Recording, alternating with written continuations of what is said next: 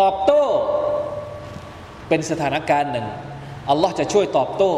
หรือถ้าจะตอบโต้ก็มีกระบวนการของมัน แต่สิ่งที่เป็นหน้าที่หลักของรอซูลก็คือตัสกีรทำให้มนุษย์รู้สึกตัว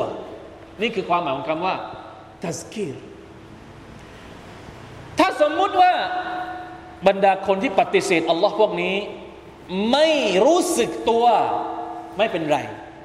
เจ้าทำหน้าที่ต่อไป เพราะมีคนกลุ่มอื่นที่จะรู้สึกตัว และได้รับประโยชน์จากการตัสกีรของเจ้า ใครที่ได้รับประโยชน์จากการตัสกีรของท่านนาบีสุลต่านสัลลัม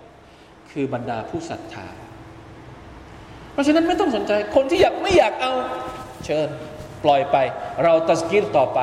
เพื่อเพื่อว่าวันหนึ่งเขาอาจจะเปลี่ยน หรือเขาอาจจะเจอกับมูลเหตุที่ทำให้เขาได้รับ ข้อตักเตือนก็อัลฮัมดุลิลละไม่มีปัญหา วิธีแบบนี้เนี่ยยุคปัจจุบันนี้ บางทีเราอาจจะไม่ได้คิด เวลาที่มีการโจมตีใส่ร้ายอิสลามมาเยอะๆส่วนใหญ่แล้วเราจะใช้วิธีอะไร โต้กลับ พยายามจะไปหาไปหา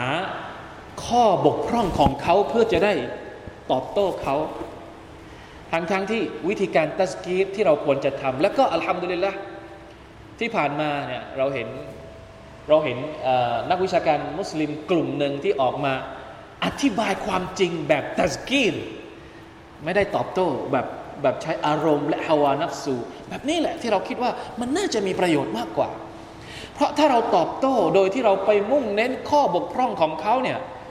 คนอื่นที่ดูอยู่เขาก็ยังไม่รู้จักอิสลามที่ถูกต้องว่ามันเป็นยังไง ดังนั้น